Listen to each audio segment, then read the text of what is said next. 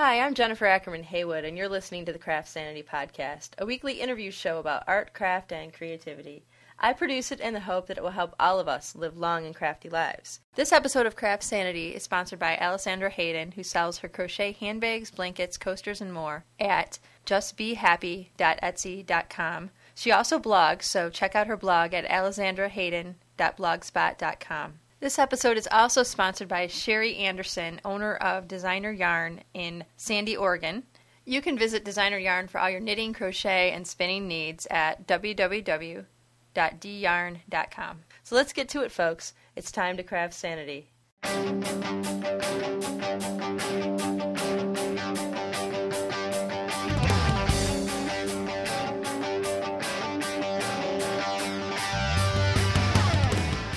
Hello, everyone. This is episode eighty-two of the Craft Sanity Podcast. I'm recording this intro on a very rainy July nineteenth, two thousand eight. You know, this is a significant day for me because this is my last day as a thirty-one-year-old. Boy, no, I'm actually doing quite well. I um, really look at age as seniority on the planet. Being a cop and court reporter for, you know, the first five, six years of my career where I covered primarily death, destruction, and violent crimes. It gave me a, a lot of appreciation for just surviving on this planet. Uh, I'm not real sure what I'm going to be doing tomorrow. Yeah, I'm hoping to do some sewing, actually. That's how crazy I get on my birthday. I do projects. Anyway, I'm very excited to bring you an interview with Amy Singer, the woman who cooked up the fabulous, fabulous knitting magazine that's online and totally free.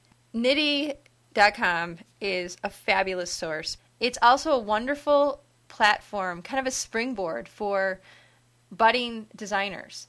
If you go through the archives and kind of look at the names, you'll probably find a few people that you recognize as far as, you know, the up-and-coming knitters out there. So if you're someone sitting at home right now thinking, oh man, I'd love to be published someday, I think you're going to find this to be a particularly interesting interview because th- the possibility is out there. Knitty is very popular, so she gets more submissions than she did when she started. However, it's still something within reach if you work hard at your designs. I hope you enjoy this chat as much as I did. Well, I wanted to get a little background about you. Tell me where you're living now. I'm in Toronto. Okay, but I understand you were born in the United States. So. I was born in the U S of A. Yes. New Jersey. New Jersey. Yeah, we were, we're an American family, still American. Um, my family's all over the place, mostly in New York area, uh, Chicago, where my parents and sister are, and the rest of the family sort of ran as far away as they could, and they're on the West Coast. So how did you end up in Canada? Uh, Dad is a food scientist, and those are the kind of jobs that are are where they are. And so the first one he had was in New Jersey, and when that went away, he looked for a new one. And no, actually, he was still working, and he got offered this amazing thing at McCain's Foods in Canada. You know, people that make the potatoes oh, yeah, and yeah. pies and all that. Yeah. So we packed up and moved to what we didn't know was a town of two hundred people. And oh, I mean, wow. He loved it, but it was not at all what he had expected. Right, so right. That was a couple of years of that. And then we went to um, Labatt's in London. They make beer, and they also own a lot of food companies, including fabulous Laura Secord and their chocolate, which is a Canadian legend. Awesome. And uh, that's where I grew up, and I came to college in Toronto and got my first job, and then Dad got another job at NutraSweet in Chicago, at which point I wasn't going anywhere because I had a job, man. Right. So you're They're all back, and I'm still here. So you're the, are you the only one in your family that's still in Canada? Yep. Yeah. Yep, they're all gone. But you know what? I love Canadians, and I love, I love Canada, so I, I don't blame you at all. In fact, you, there's a lot of Americans saying, man, and there's a lot of people who almost fled the, fled the country, you know, the last couple of election I cycles. So, so, so, you know, there are a lot of people who have threatened to move, so you didn't have to pick up. You know, you're already over there. And well, honestly, I had thought about going back to the States for quite a while, but somewhere around two thousand, I have no idea why, I, I stopped wanting to do that so much. Yeah. Yeah. Well, the cool thing about what you're doing is if you decided to move back at any point, you could. It's an it's very online. Portable. Yeah, that's that's the beauty of technology. Come on, now. Let's do this. Like, let's go to Paris or something if it's going to be portable. Let's go to like where? I yeah. Mean, actually, what we really want to do is live on this cruise ship called the World. Have you heard about this? No. This cruise ship, I don't even know all the details because if I look at it too much, I weep. The people who own it, it's like a ten million dollars suite. And, it, you know, it's bigger than our, our current house, which is not big anyway. Um, huge, you know, it's the best possible way to live a life, in my opinion anyway. and everybody votes on where they want to go, and this boat just goes places. I should call it a ship, but I don't like that word. It sounds so pompous. So this thing, it's huge. It goes places, and then it just stays in Rio for the carnival. Oh, let's go to Paris because it's, you know, New Year's Eve, and, and there'll be fireworks on the Eiffel Tower. Wow. And your whole life is is living on, on your part of the ship. So how do the people make money? Are they just independently wealthy people? Well, that I don't think you have to have ten million dollars to buy the suite, so I'm pretty oh. sure you're fairly wealthy before you get on. Okay, so this is a temporary thing. You're not living for a long term. No, this is your house. Oh, this is where they live. Oh, my God. See, that's why I'm trying to figure out how they make money while they're... They must be podcasting, right? I no, I'm just kidding. That must be it. With, with the cheap internet connection. a minute. I have no oh. idea. It just... Doesn't it sound amazing? It does sound amazing. Yeah, I always wonder, like, people that can do that, like, what their life... And what that must feel like to not have any worries and to be living in a ten million dollars yeah, thing. Not worries, but, I mean, they don't have to worry about mowing the lawn or shoveling snow. Right. They just... Well, they have different worries. Yeah. And they're probably actually bigger worries. Because, like, if I lost everything, I wouldn't be losing this much. You know what I mean? And how do you move stuff off the boat, man? Yeah, what if it sinks and all your gold God, sinks to that. the bottom of the... You know? You say that. You know? You know, all your gold and jewels. Yeah, I don't know. But, yeah, I think... um I'll probably be staying on dry land until I can raise about ten million dollars, you know. Yeah, um, well, ten million dollars, and then another ten million dollars, you know, for living expenses. Just some expenses and some jewelry, you know. So twenty million dollars, and then we can buy it. Okay? That's, that is you know. something else. But that would be a great way to see the world and knit, you know, just kind of sit on the deck and knit. Can you imagine? Oh, I could I could really, I, w- I would love a life like that. Yeah, I think that would be wonderful. It's a lovely thing to dream about anyway. Yeah, well, now that we've got everybody, um, now that we all feel bad about our current situation. no, um, it's too bad. You know, I'm just, I'm just kidding. I'm quite content on dry land. But, um, yeah. So how old are you now? Oh, I have to tell you that? Yeah, I ask everyone. It's an annoying thing I do. I'm twice twenty-three, and that's all I'm When I, I, That's my, not old. I, yeah, but... It's not. I mean, seriously, I feel like a guy at work turned twenty-seven today. Yeah. And he's going on and on about, you know, because he's the youngest in the department and uh, probably the youngest at the paper is next to the interns. And, um...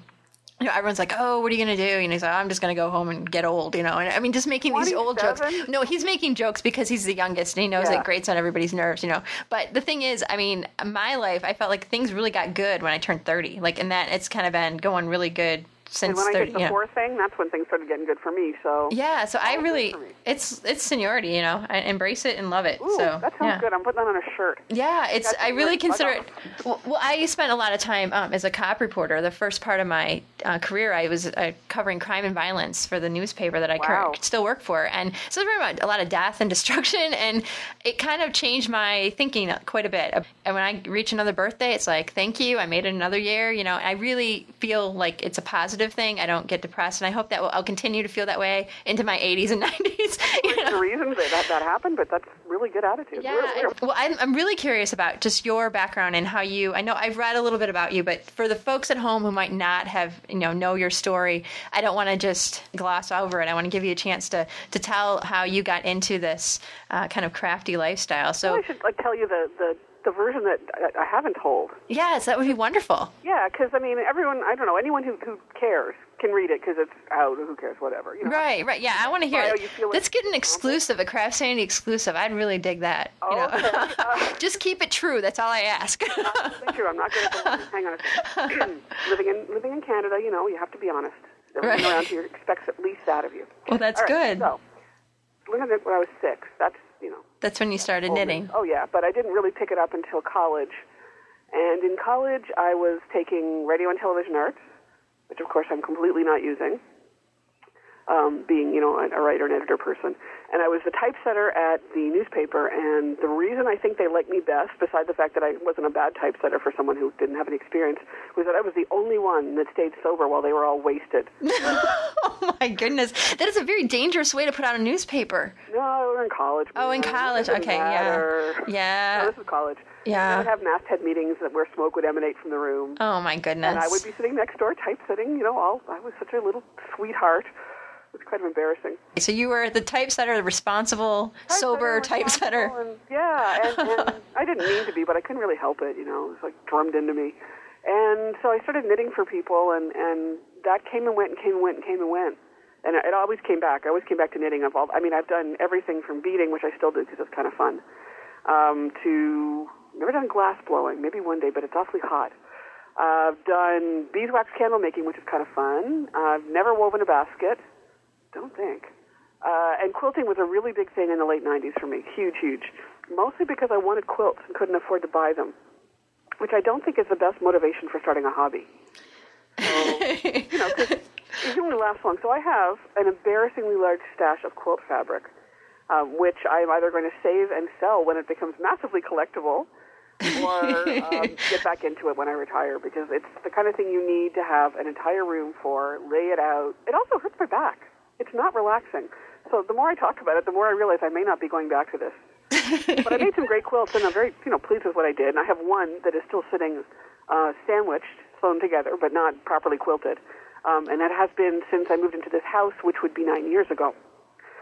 Sitting there, gathering dust, which is really dumb. You might want to look at uh, look uh, look up a professional long-arm quilter and you see if they might feel that. I had that done with a queen size. This is not that big. Oh, it's my own design, and damn it, if it's the last one I do, I should do it myself. Yeah, I just did one myself. I'd never done free motion quilting before, and I thought, geez, this is kind of stupid. You know what I'm doing? It's hard on the back, isn't it? It is. I couldn't believe, like, people who quilt, it's like a full-body workout. Like, I cannot believe, like, and I was just like, man, wow, this is really. I can't quilt because of the carpal tunnel that I got from all the computer work with the quilting. Oh, together. Goodness. Yeah, it's queen of R S Is. It's yeah. Well, hopefully, you'll, when you're ready, you'll come back to that. Maybe. I mean, it, the stuff I got, I picked really cool stuff. I have some really neat Japanese things and, and not too much kitsch and, and stuff that I probably will still want. Yeah. And uh, if not, I'll do what I always do, and I'll just give it away to someone who wants it, because sometimes I just need it out of the house. The house is seven hundred thirty square feet. Right, so you need space. Two adults in here, plus two rabbits and, and all sorts of other stuff. And Knitty, Knitty offices are in that house. Oh, so you you work out of your house then? I do. Yeah. The second bedroom is my office. Okay. And do you have a staff that works with you?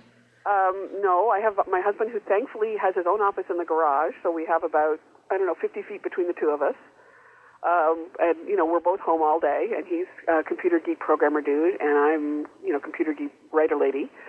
And um the staff that I have, you know, I think it's really wise. They don't live in my house.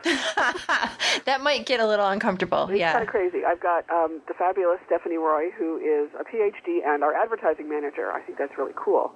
And she does a fabulous job making sure all the pages um, in Knitty are full so that we can afford to pay all our designers. Um, and me, you know, because I like to make my living, too. Yeah, yeah. And uh, so, well, of course, she gets paid by commission, and, and she does really well. And then we have the fabulous Mandy. Now, Stephanie's in Toronto. Mandy Moore, who is our tech editor, lives all the way in Vancouver, the other end of the country. Wow. And uh, she works crazy hours, um, maybe not by choice, but, you know, I often get emails from her at eight o'clock in the morning with the three patterns she's edited overnight. Wow. She works. That's just how she works. She's an incredible person. And uh, those are my, my two paid employees. Um, if it, I don't even know. I think of them more as like partner friend people, because you know there's no forms we fill out. Everyone gets an honorarium, so that it's it's more of a, a handshake business. Mm-hmm. So that everyone knows what they're getting and it's all agreed on. But you know, it it's just easier and it feels more like, I don't know, a knitting group rather than this crazy big business with me in a suit, because I'm never going to be in a suit. Then there's Jillian Moreno, who's in Ann Arbor, which is sort of halfway between you and me, it looks yeah, like. Yeah, yeah. And she's the other half of my brain. Her official title is Catalyst, so when I can't think straight, she helps me think straight. Um, some of the best ideas we've come up with uh, have been collaborations between the two of us. And she's also the editor of MidiSpin, being um, a much more experienced spinner than I am and very passionate about the cause. So she's taken MidiSpin from a little sort of column thing to a, a reasonably fabulous tiny magazine. I mean, it has a small amount of content, but it's all good content. Yeah, well, it's interesting how it's grown, too. Is there anyone else that we're forgetting here? Uh, my husband occasionally codes. The rabbits come in and eat my shoes, but that's really not a lot of help. And other than that, I, I consider the, you know, that everyone who collaborates with us and, and sends something in, and in some ways is, you know, helping out or being part of Knitty. People who've been in since the beginning, like Teresa Vincent Stenersen, who lives in Norway, and I finally got to meet her last year. Um, she's she couldn't be much more part of Knitty than she is. She's been in every single issue but one. Wow. Two now. She took one one issue off on vacation. She's amazing. So how did you how did you hook up with all these people? The internet, man. So did you know any internet. of the, did you know any of the people beforehand? No, not a single one. Isn't that awesome? Yeah, it's pretty cool, and it, it went from being kind of an embarrassment, because you know I come from a pre-internet world where this was not normal. And so to, for it to be okay for you to make friends with people that you've never excuse me, talked to or seen faces of, and only really know because they've told you about what shoes they bought on their blog. Right. And, you know, here's my latest bra, here's their pretty color of pink, so glad. And, oh, my God, now I'm going to meet them, and how not creepy is this? Like, it, it took right. a good year and a half to get through the transition. Right. People who are used to this now, I mean, I'm totally used to it now, and there is no weirdness, but there was serious weirdness around two thousand three. Oh, yeah, because people yeah. just, it wasn't commonplace now. I mean, now it's common, though, like once a day, hear someone say, I'm going to blog this. I'm totally blogging this, you know. And it's like my entire group of friends is, is all from the knitting community, and whether we talk knitting all the time or not, and we don't always, we have that one common thread, and it really helps. So I actually found that in the scooter group that I belong to, I'm not relating to them well. We all have Vespas, but none of them knit. And I, I really need knitting scooter people. Oh, you have a Vespa? I, I am do. so jealous. I want a Vespa so bad. That was that was my my special present to myself uh, with my grandma's inheritance. Yeah, that those those rock. But the problem is, you don't want to know my biggest reason why I can't get a Vespa? Tell me. Because I'm a bag lady. And I, I, no, I have I, solutions. I, I totally travel with so much stuff. There's no way. Like, have you not seen my blog recently? I need to check it out. Well, on my blog, I, I'm, I'm starting to sort of categorize this. This is now my challenge, especially with the price of gas as it is. We have a little car. We have a little Subaru Impreza. How much is gas by you? one dollar thirty a liter. Okay. Multiply times four-ish to get what you're paying versus what we're paying. Because we're um, over we're over four. We're like four twenty, four ten, four twenty. That's rough. Yeah. Three last time I was three seventy. But I've now started to challenge myself at safely bring stuff on the, on the bike. So I went to IKEA, which is the other end of the city, and I needed to bring home two cheapo summer weight duvets and, you know, maybe one other little treaty thing.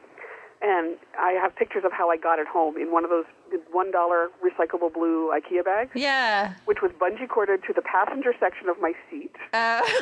And because they were cushy, I angled it so they were like a little backrest, and it was solid, and it wasn't wobbling, and it was great. And I have a trunk, I have under-seat storage, and a bag hook under the, the front of the seat, for, so I can get groceries home, no problem. I'm really? And my next challenge, I want to get a Japanese maple home from the garden center on my bike. This is my thing now. I want to see what I can use. I mean, so I'm how much yarn can how much yarn can you can you load into this thing? Have you ever I, tried? Bags and bags. I've tried. Yeah, that is awesome. Yeah, it works out pretty well. Anything, that, I mean, I'm not an idiot. I don't take risks. I, I try not to ride when it rains. I certainly don't ride in the winter because it's, I just know I'm not up to it. But right. um, if the weather's dry and I can balance the load and keep it secure, I'm going to try it. Yeah. Well, no, it sounds like, I mean, I think it's just better for the environment, too. And, and they're just so cute. They're so cute. I love Vespas. I just yeah, think they're this wonderful. This one actually, it's a new one, and I specifically made sure the one that I bought was as environmentally friendly as possible. So it's about... How does it work? It's about six and a half bucks in gas for a week for me, which is about one hundred fifty kilometers. Wow. And I'm not good with the, the metric conversion, but, I mean, you know, six bucks is six bucks. That's and awesome. I go all over the city. So, uh, you know, I, I know it's doing better, and I know the emissions are down to what our government is, considers acceptable. What, if that's enough, I don't know. Yeah. Well, that's one. I mean, I live twelve miles from my job, and I'm a reporter. And how fast can your Vespa go? Uh, it easily can go to, I don't know, eighty, ninety kilometers an hour. Oh, that's faster than I thought. Yeah, and you can get ones that'll go much faster. I don't have a highway speed one, although theoretically this one can go highway speed. I would be kind of afraid to take a Vespa on the highway. Yeah. I don't know. I'm entitled I, to. I won't do it. I, I, I just don't, don't think I want to do it. But there are two hundred fifty c c Vespas that will ride, you know, fast, fast, fast. At this point, I can go the speed of my car in any city traffic with no stress whatsoever, and it's a one hundred fifty c c bike. That's cool. I'm very happy with it. Well, congratulations that you have a Vespa. I think that's wonderful. That's I think it's great. I, I really do. And I I've never. What my grandma would say. I mean, she bought it for me, even though she doesn't know. And you know, I always wonder if she would think I was crazy. Probably She'd probably be, and I didn't know your... Happy, dear, that's okay. Yeah, I didn't know your grandma, but I think if she sees how happy you sound, just, yeah. I mean, that's, yeah, that's wonderful. She yeah. was one of those. She was one of those, if you were happy with it, then it was fine by her. Well, that's good. That's yeah. good. And it sounds like you're doing you're, you're doing a wonderful thing for the environment, too, so that's well, great. Well, I do what I can help. I mean, yeah. you know, it's nice to leave the car in the driveway. And actually, at this point, my husband got a vintage Vespa because he couldn't help himself. So the two of us have them, and the car now gets filled up once a month. Wow. That's not bad. That's great. It's actually helping all of us because yeah. you know, it's a lot of money. Yeah, that is. Yeah. Well, that's wonderful. So, and so everyone buy a Vespa. Yeah. Oh, okay. Next topic.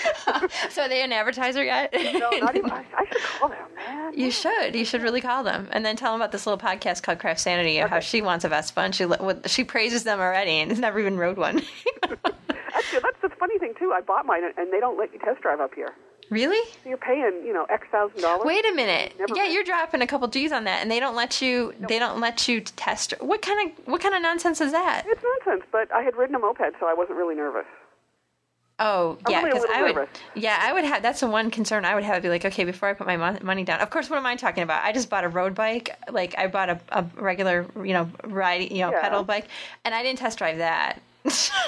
I just I just bought it, and I walked out of the store, and I didn't even know how to yeah. shift it. So it was a Vespa's of... going to be a Vespa. And if you want a Vespa, that's what you're going to get. It's not like you're going to pick that over a Honda. If right. you want a Vespa, you want it because you want that brand, that look, all of that stuff. Right, right. So I know there are lots of dealers all over North America that will let you test drive. Well, plus the thing Toronto, is, not so much. They don't have oh, people like they don't have to try to sell it. I mean, people want these things. Yeah, so they really didn't have to work too hard on me. Yeah, they don't like, have to really. Color?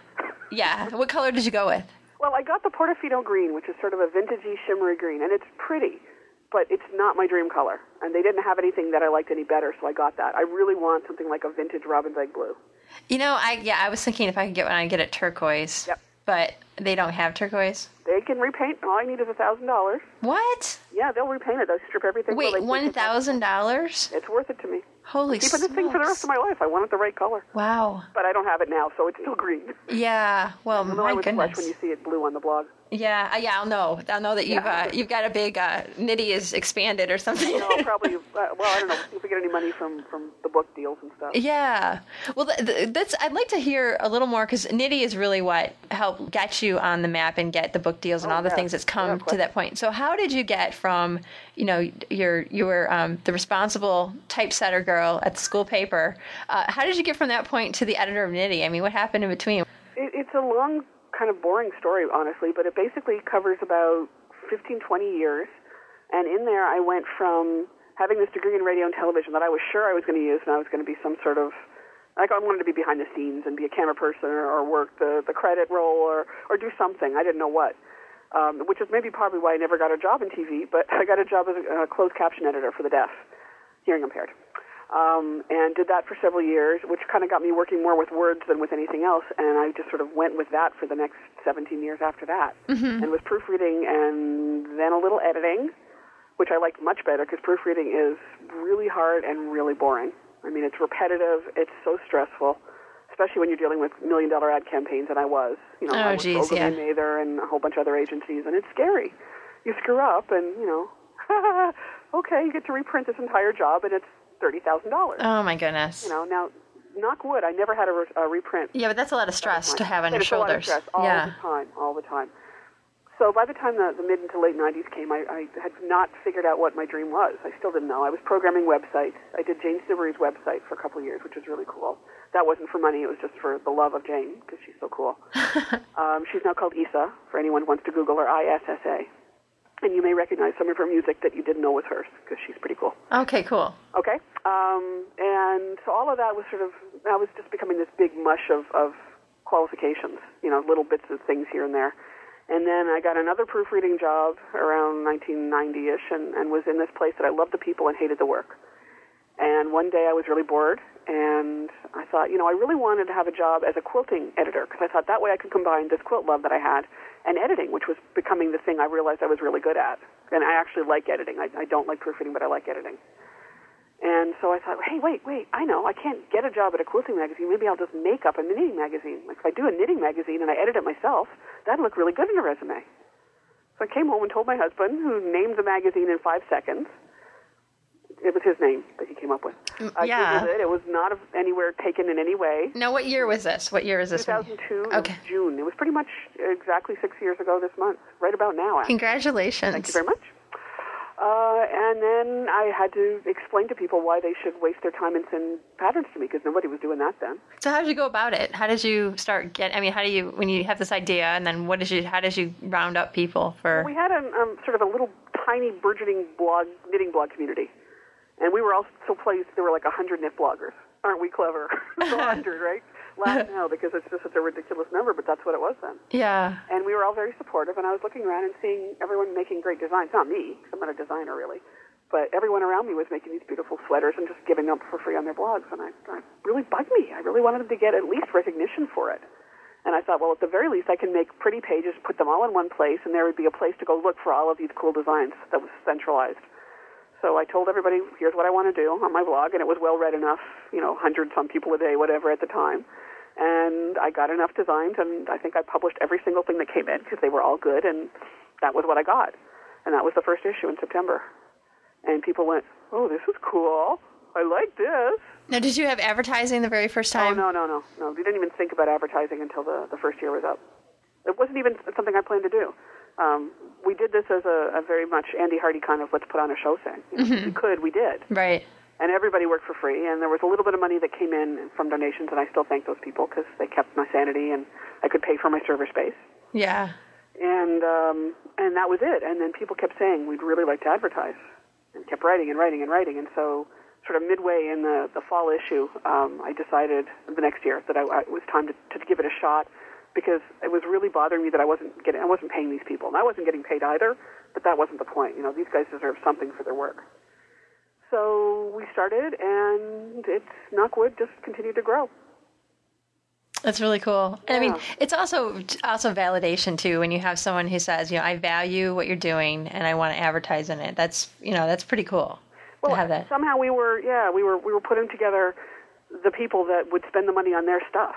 Right. And I don't know about you, but when I get any print, you know, excuse me, any print knitting magazine, first thing I do is flip to the back to look at the ads. I don't read the articles. I got to I got to see what people are selling. I want to know what I could have if I if I had the money to spend on it. Right. And so I never think of ads as an intrusion. I think of them as part of the, sort of the knitting catalog that Knitty is. Well, I want yeah. to see what's available, and here's the patterns, and here's the stuff you can buy. Right. Well, the thing is, it's a, it's a niche publication too, which really helps because, as you said, you know, the advertisers can reach the their market, the people that want it, want their stuff, you know, and people who are currently buying their stuff for yes, the most exactly. part. Exactly. And, so. and we keep the advertising that way whenever we can. So you made the decision to take we ads. We made the decision to take ads that were not flash, you know, no rotating, nothing splashy, flashing, buy me, buy me, buy me. No, um, you know, bodily uh, enlargement bits. You know. Right. People still write all the time, can you do this? And we don't. The only place there are any Google ads on the entire site, and those are, are the most tasteful of all sort of mass-produced ads, um, and that's on our search page. And that helps to defray costs. So, you know, we're very grateful that people don't mind that they're there and use them, and we say thank you because that helps. Right. It all helps because, you know, it's, it may be a small, tight community, but, you know, we want to keep going, and we need a certain amount of revenue to continue to grow. So when you first started, were you still working a day job? Oh, yeah. I was still working a day job till Jan- June of two thousand six. Okay. So you, it took you a, quite a long time then to get to the Absolutely. Point where you could, yep. you know, so that, what was that, four years? Well, it wasn't even a plan. How long will it take me to quit? It wasn't even a, a possibility that I would quit my day job. I'm not, as you can imagine, the person who wasn't going to get drunk with everybody else her age, you know, when she's typesetting in college, is she going to quit her day job to, to try something risky?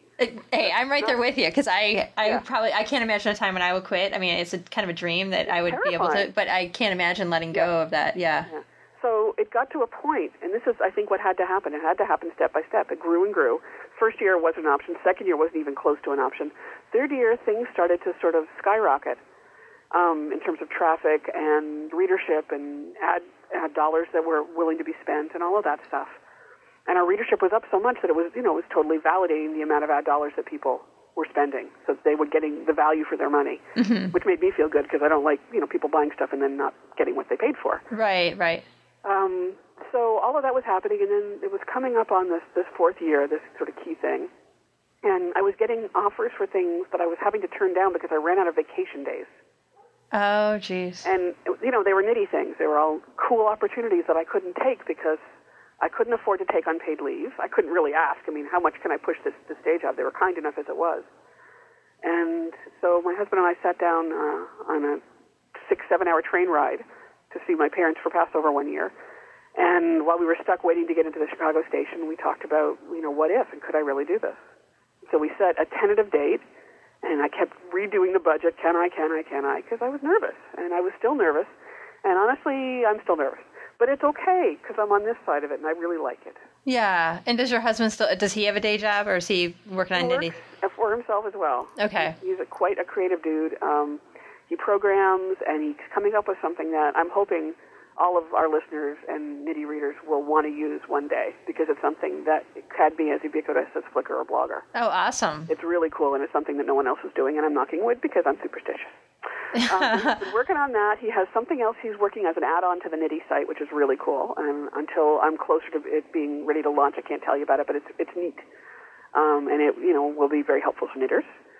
And he works on that. And then, of course, he has his own clients. Okay, so he's kind of got a, several irons in the fire. Oh, yeah. He likes yeah. it that way. He's yeah. been pretty much freelance since I met him. Well, that's great. And so you, you made that. Um, so what was it like when you went in and you actually said, you know, to your employer that, okay, I'm I'm leaving now, or it I'm going to... It was the most weird feeling I'd ever had, because being a proofreader, if anyone who's listening is a proofreader, they will know this. If you're a proofreader for advertising, your job is not secure. The first thing people want to cut when work is slow or revenue is down is the proofreader, because they figure other people can do the work. So I was pretty much laid off of every job I ever had, and I didn't know what it was like to go and resign.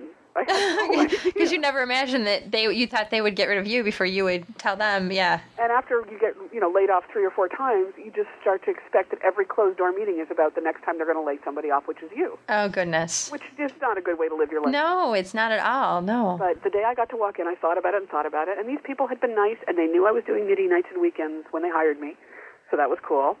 And when I walked in and told them I was doing this, um, there were three partner guys, and they're really nice guys. And, in fact, they were all from old-school typesetting backgrounds, so we really understood each other that way. It was kind of neat. And they came from setting hot metal type from that day, which is before my time. Right, right.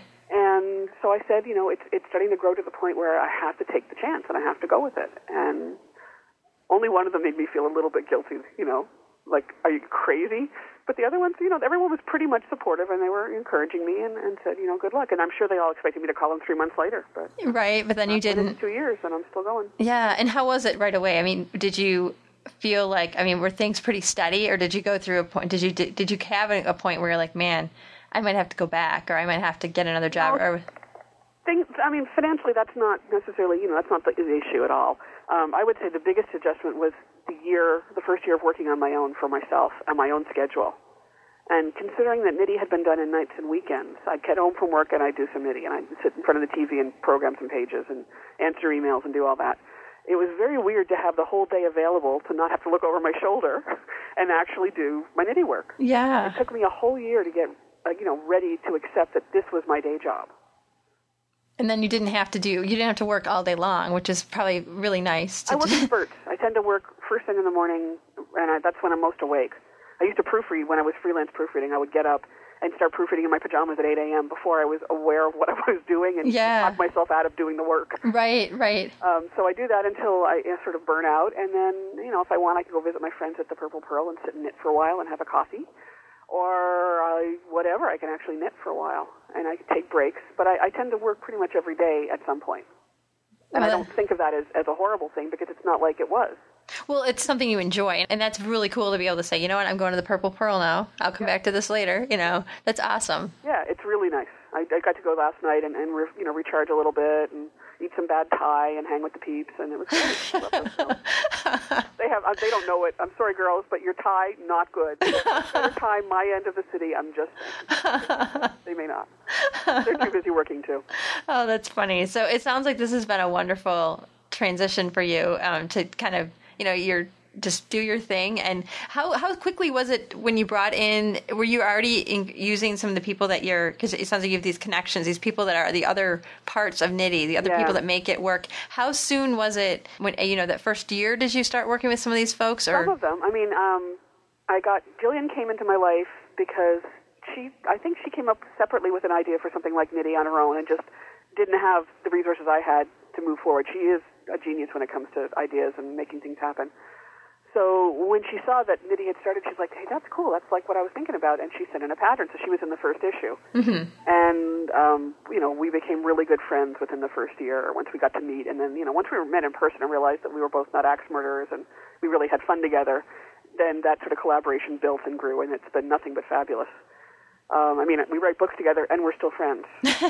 That does, yeah. If you can survive the book experience, then you know it's yeah. gonna it's gonna last forever. Exactly. Yeah. And then Stephanie came into my life as a result of a submission to Knitwit, which is the first book I got to do. Um, she sent in a yoga bag, and I thought that was really cool. And she was one of the people I hung out with. Jenna Wilson, who designed Rogue, was another. Um, Jenna's too busy now. She's she's um, a, a triple mom and a lawyer, and she just we don't even have time to see her. She works so hard. But that was my knitting group for a while. And so Stephanie was around, and um, I had Christy Porter from the very beginning as the tech editor.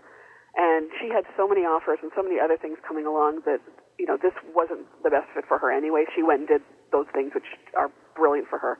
She writes great books, and she designs beautiful patterns. And I found someone else who was a, a good tech editor for a while, um, who's Kate Watson. And if she's listening, we miss you, Kate.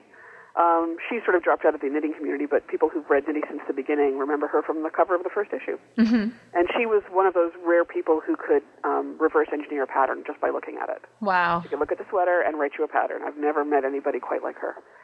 And then life got in her way. It got really complicated, and she had to go away. And thanks to Amy Swenson, who is in Calgary and one of Knitty's biggest supporters and a good friend, Um, she said, well, my friend Mandy, who's just moved out west, is really, really good at this. I think you should talk to her. And Mandy's been the tech editor ever since, for most of Knitty's history, actually.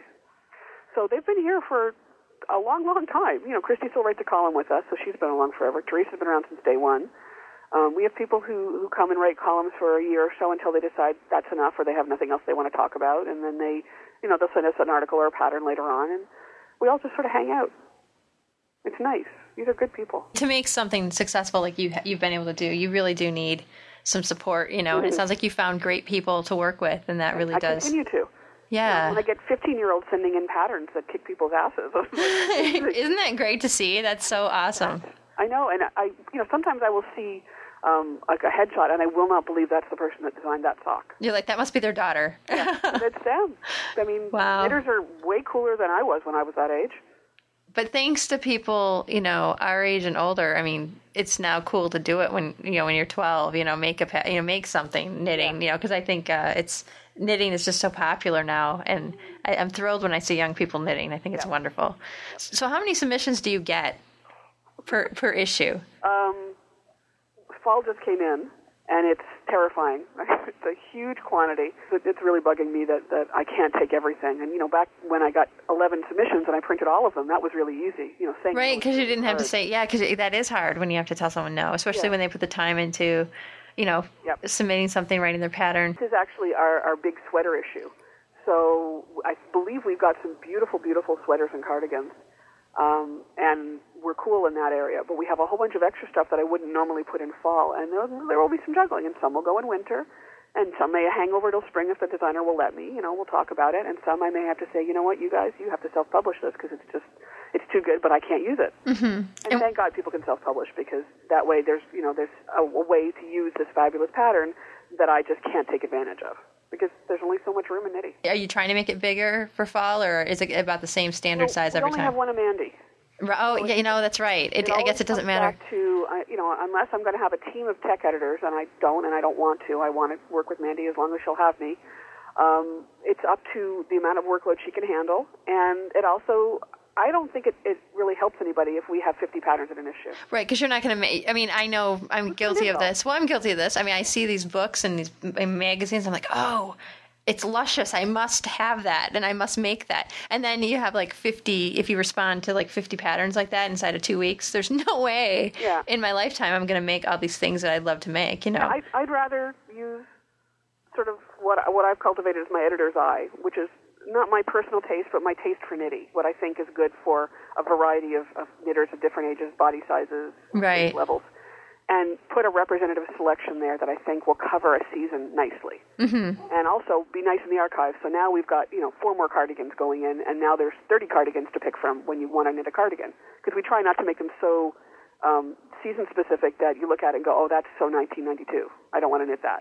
I mean, it's, it's going to happen to some degree, but... we try to make it as timeless as possible. So I think it's better to have, you know, I, I hate to say it, quality versus quantity. Mm-hmm. So summer, I, I think we've got fourteen patterns coming in summer.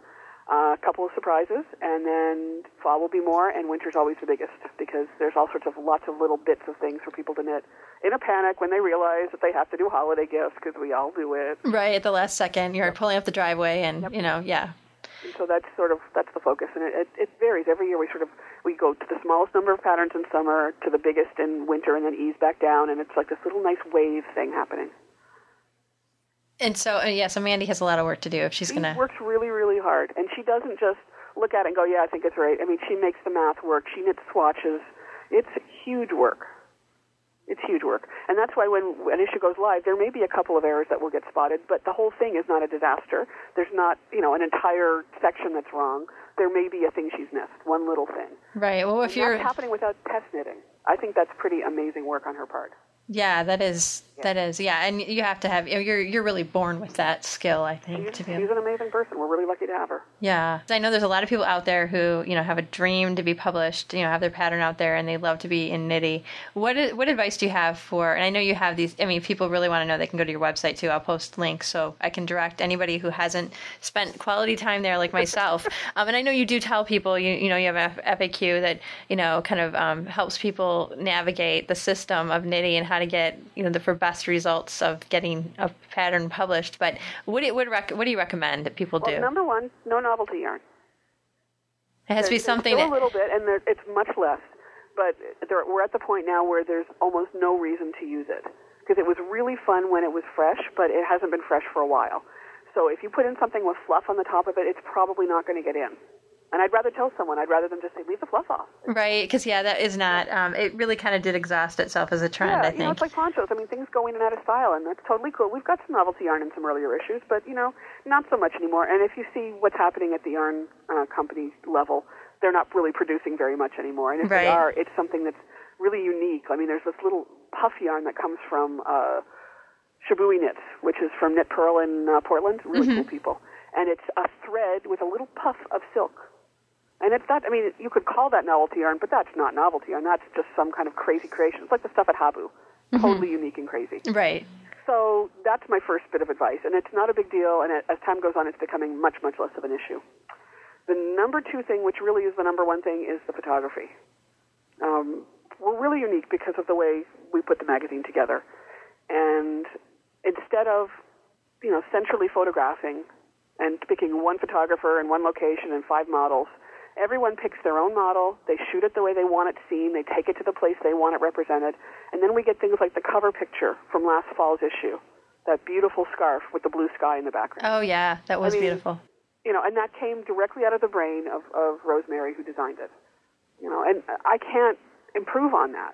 And part of the charm for me of Knitty is not only that, is that it's people's own designs, but it's people's own art direction in terms of photography and print. Right. Well, and there's so much variety too, and it really um, it, to be a designer who gets to be like the art director in the yeah. same. That's really that is. I actually really enjoy that. So I, I do think too, and it, it, especially when I see something really fabulous, like the first time I saw a Kate Gilbert submission, which was Anouk with the baby lying on her back on the purple blanket. Oh yeah, and yeah. And she's staring at the camera, and I mean, how could you not want to just eat that baby for dinner? Right, right. You know, so, of course, let me look at the pattern. Oh, my God, the pattern's all so gorgeous. But first of all, the picture's beautiful and enticing. And that's what draws people in. Yep. Yeah. So that's the first thing I want to see. Then I want to see that the pattern is great.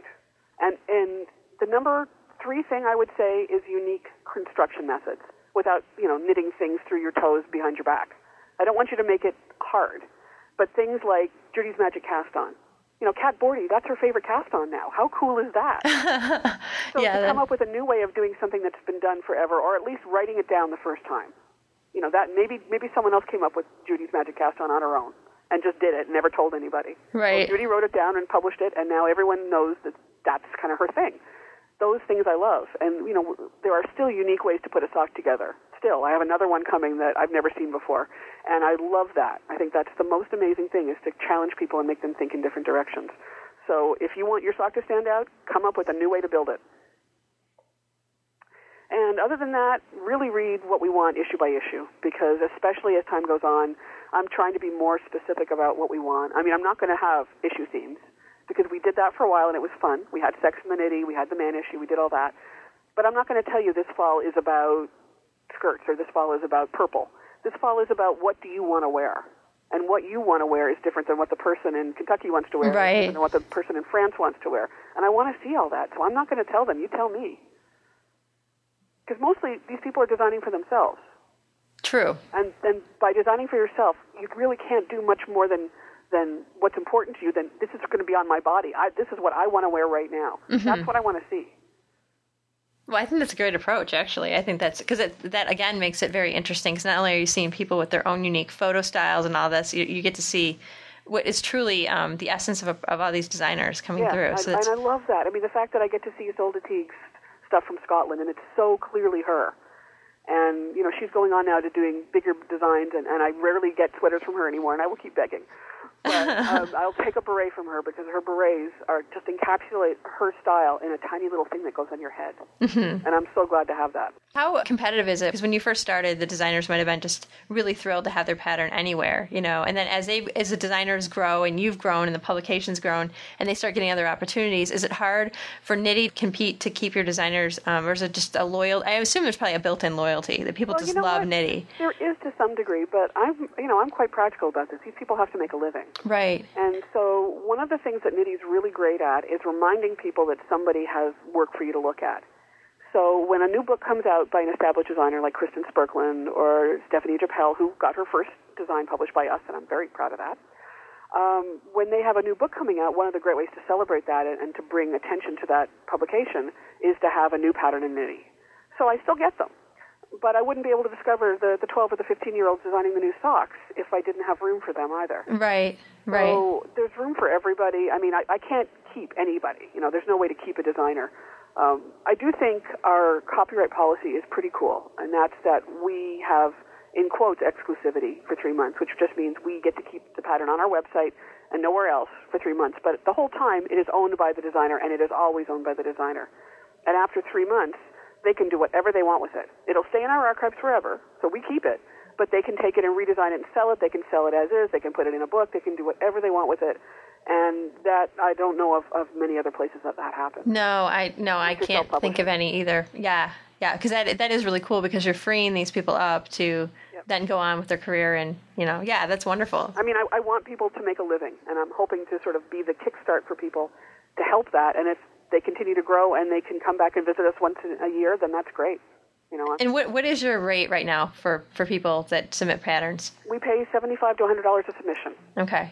And how, how does that compare with like a, another knit publication? I mean, is that... It's hard to know. I mean, um, it, I know that Interweave, I think it's something like three hundred to five hundred dollars, or that's what I've heard, okay. per pattern. Um, then, but they own your pattern, though. They own your pattern. Yeah, you and, cannot resell that. But, I mean, I'm aware, you know, you do that, it's a lot more money. I mean, I did a scarf for them, and I made a significant amount of money. You know, I've only ever done this one scarf for a print magazine, and it was very exciting, actually. Yeah. Um, and it's very different, and we can't compete on that level. But we're also doing something different. You know, we, we're on the web. People at the bottom of every pattern have a link to their store or their whatever they want to present. Right. And I know a lot of people have generated significant sales of their other patterns based on the one pattern they put on Knitty. Right. And but, I hope that happens. That's what I encourage. Well, and that's the beauty of it, because you really have created this. I mean, it's it's more than just a knitting magazine online. I mean, it's really, I can see what this could easily be, the the thing that getting a pattern in Knitty can really start, really kick off a career, as you said. I mean, that's what you're trying to do, and you're doing it. And that must feel great to be at the helm of this operation and see people like grow and get these opportunities based on this idea you had that you talked to your husband about, you know, and he came up with a name really quick. I mean, kind of crazy, isn't it? Yeah, it is kind of crazy. It's really exciting, and it makes me really happy in that I finally found the thing that makes me happy and want to get out of bed every morning that I love to do. Um, I told someone recently that my reward for working on Knitty is getting to work on Knitty. That's that's how I get paid. I mean, yeah. I'm so glad to be able to do this, and this is my job. And and when I get to see people that I published, you know, like Stephanie's leg warmer pattern once, and then she started coming up with these brilliant sweaters. And next thing you know, she's got three books. And I just want to hug her. I'm just so happy. Yeah. And that's not because of us. I don't know, maybe maybe having the first pattern in Knitty made her have confidence in her own abilities. And and that's all it took. Yeah, you know, yeah. Well, and I think sometimes people just need a little sunlight to grow, you know, and it's like, you know, if you can be that mirror, like kind of, you know, reflecting some sunlight on them in a sense, or the spotlight, and just kind of saying, hey, look at this person, well, look what they're the doing. Platform. I like to think that we're the yeah. platform, but it's not, it's not, I don't think my attention. I mean, I, I put them in there. Then they start getting hundreds of emails the day their pattern goes live saying, this is beautiful, oh my God. And then they watch the queues go up on Ravelry as people are, are queuing their pattern. Right. And that makes them feel fabulous. In fact, Kerry Williams, who designed Jeannie, that beautiful shawl, I think it was in winter, mm-hmm. uh, didn't know about the designer feature on Ravelry, so I showed it to her last night, and I thought she was going to cry. She got to see her own designer page, see how many people had queued it and how many people had designed it, or, or, or knit it already, and then got to see all the, you know, the act, user activity page, which I didn't know about till two days ago either. And it was really cool. Like, her eyes welled up. I just wanted to hug her. Oh, wow. So, you know, it's all good. It's all good.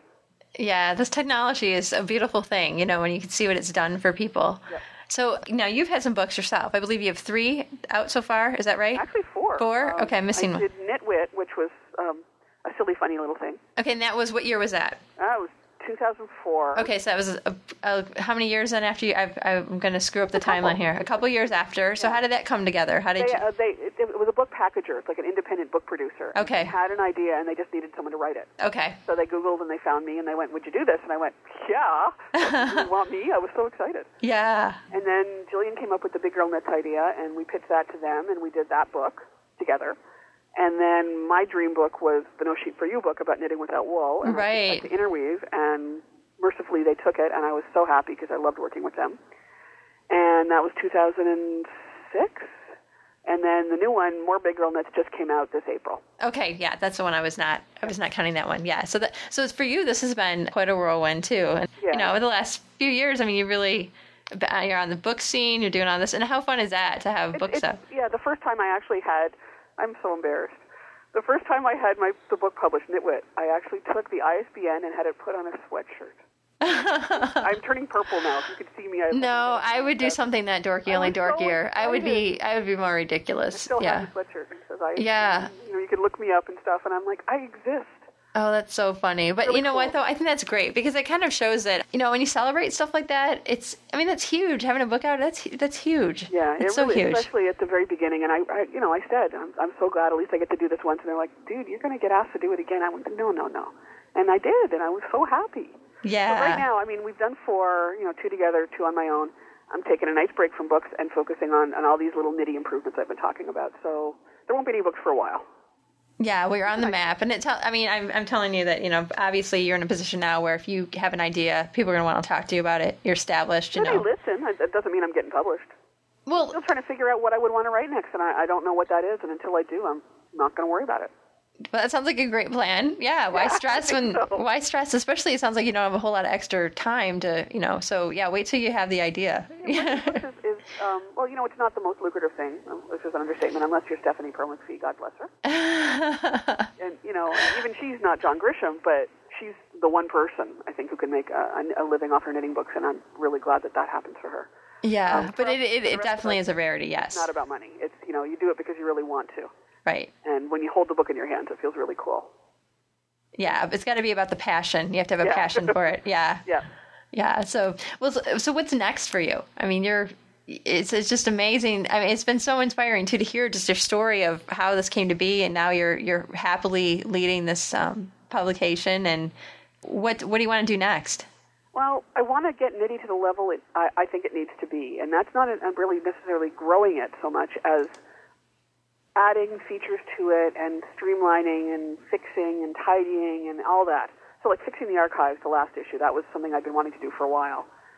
Um, we're still working on the printer-friendly patterns on how to do them efficiently so that it's not this big cumbersome, you know, noose around my neck every issue. Because um, there's a simple way to do it, but it's very labor-intensive. And to do it, to go back to, you know, twenty-five issues worth of, of stuff and fix that now, we have to do it smart, so that's why we're not rushing into it, and we appreciate people's patience on that one. Mm-hmm. Um, in terms of big dreams, there is one other thing that has nothing to do with Knitty whatsoever, and I've been working on that for a while, and again, you know, this is really boring, but I can't tell you anything about it till it's closer to being real. But it, and maybe if I'm lucky, I'll be able to talk about it by next spring. That'll be cool. Yeah. That'll be cool. And it has nothing to do with Knitty. No, but it may have to do with knitting. Oh, okay. I was going to say, it probably has something to do. Okay, so and yeah. I, and honestly, that's it. I, you know, I, I, once in a while, I want to be able to design some more things. Like doing Tuscany made me really proud of myself. I'd like to do maybe another one of those. Mm-hmm. Um, I'm getting to teach in these crazy places, like you know, boats on the way to Alaska, and I'm going to go to, to Calgary and up to Lake Louise, I guess, top of a mountain, with Nancy Bush and Stephanie Harlett and. Cookie A, oh my God, and we're all going to go teach in, in this cabin. And what are you going to be teaching? I think I'll be teaching the same thing I did on the boat, which is a really simple plug-and-play lace shell design based on the Tuscany concept. Cool. Yeah, so it's unintimidating. Um, someone's actually already finished one on Ravelry, which is pretty cool. Uh, you know, I, I provide a, a sort of a menu of really simple, already vetted lace patterns that are, are not brain challenging in any way, and then show people the simplest way to put them together. There's a hundred ways to make it more complicated, But, you know, this is the simplest way. They can go and, and build on that afterwards. And maybe I'll teach an advanced level one day. Cool. Yeah. So it's your knitting is definitely taking you places. You're seeing the world. It's making me happy. Yeah. Yeah, it's all good. I like, I'm loving the travel. I mean, Norway and, and the U K last year, and maybe I'll get to go to Wales because I've now met Brenda Dane, and she's promised me a guest room, so it's, you know. Brenda's funny. I've interviewed her, and she really is funny. It's really great to just hear about how this has dramatically expanded your world, having this, you know, this idea in your head, you execute it, and, you know, I mean, look at all these people you know mm-hmm. now. I mean, that's pretty cool. I'm, I'm very fortunate. I really feel really lucky. But as I say, the re- the reward for, for doing Knitty is that I get to continue to do it. And I, I hope that continues for many, many years. Yeah. Well, I mean, you have to be to a point of security now, though, as far as, you know, with the, I mean, your established advertisers know that this is like, a, this is the place to be if you want to reach knitters. Right. But, you know, you can't sit back. It's like a business. I can't sit back and go, yeah, everything's fine now. I'll just leave it. I got to keep working. And, right. You know, improve it and streamline and, and make it as good as I can. Whatever that will be now, maybe it'll be better in three months. You know, it's got to keep going. Yeah. Yeah. In the meantime, I'm just going to keep plugging away, doing my thing here at Craft really Sanity. Cool. And I've really enjoyed talking to you. Yeah. These have been good conversations and questiony things that, that not everyone's asked, so I like that. Again, I really appreciate Knitty and everything you're doing. I wish you all the best. And I think there are you big too. big things in store for you since you've been able to grow this thing, you know, and it's just, it's a treat. I can't wait till the next issue comes out because I always, I enjoy it so much. Cool. Thank so, you very much. Yeah. I really like talking to you. It's been Thanks really great much. to talk to you. Have a lovely evening. Thanks very much. Okay. Bye. Bye. Bye. A special thanks to Amy Singer for sharing her story with us. We really appreciate that. And I hope all you folks at home, if you haven't visited knitty dot com yet, I hope you check it out. Just prepare yourself because it's one of those websites that will kind of draw you in. Visit craft sanity dot com and just leave a comment on the blog. If you've published a lot of patterns or maybe you're just trying to publish your first one, if you want to post questions, I'll post links to Knitty and also links to our sponsors on the web. Uh, I want to thank Alessandra Hayden for sponsoring the show. You can buy her crocheted items at just be happy dot etsy dot com. Also check out her blog at alessandra hayden dot blogspot dot com. And also special thanks to Sherry Anderson, owner of Designer Yarn in Sandy, Oregon. You can find all the yarn for your knitting, crochet, and spinning needs at w w w dot d yarn dot com. If you're interested in sponsoring an upcoming episode of Craft Sanity, feel free to check out the sponsor link on the main website. It's very affirming to me that people want to support the show that way. Here's a preview. The next episode of Craft Sanity is going to feature Dawn DeVries Sokol. She is the author of Personal Pages and Inspiration, A Thousand Artist Journal Pages. She's very inspiring, so come back for that. As usual, if you have any comments, questions, feel free to email me, Jennifer at craft sanity dot com. So you guys have a fabulous week, and I'll uh, be back soon with another episode. In the meantime, Craft Sanity, my friends, it works for me. Thanks for listening to the Craft Sanity Podcast with Jennifer Ackerman-Haywood. Visit craft sanity dot com for more information about today's guest and links to subscribing to the podcast. Want to support the show? Follow the link to vote for Craft Sanity on Podcast Alley once a month. You can also make a donation or buy goods at the Craft Sanity store. Have a suggestion for a future guest or have other feedback? Email Jennifer at craft sanity dot com. Thanks again for listening to Craft Sanity. I am about to embark on uh, just a week of no work. Well, no work at my day job, so I will not be in the newsroom for the next week. I'm really looking forward to that, so I can focus on all these art and craft-related projects I have going on in the background. And so while it will not be totally relaxing, because I, I will be doing work, it will be the kind of work that I absolutely love. And I will get some beach time in. And I will get hopefully a lot of projects in. And I'm really hoping to sew myself a new skirt with an apron overlay, the Amy Butler pattern that I've blogged about this. I've really been trying to just carve out the time to make this outfit. So wish me luck. I hope that, because I've waited so long to make this, I really hope I do a good job so I can actually wear it out of the house. So yeah, that I really hope it goes well.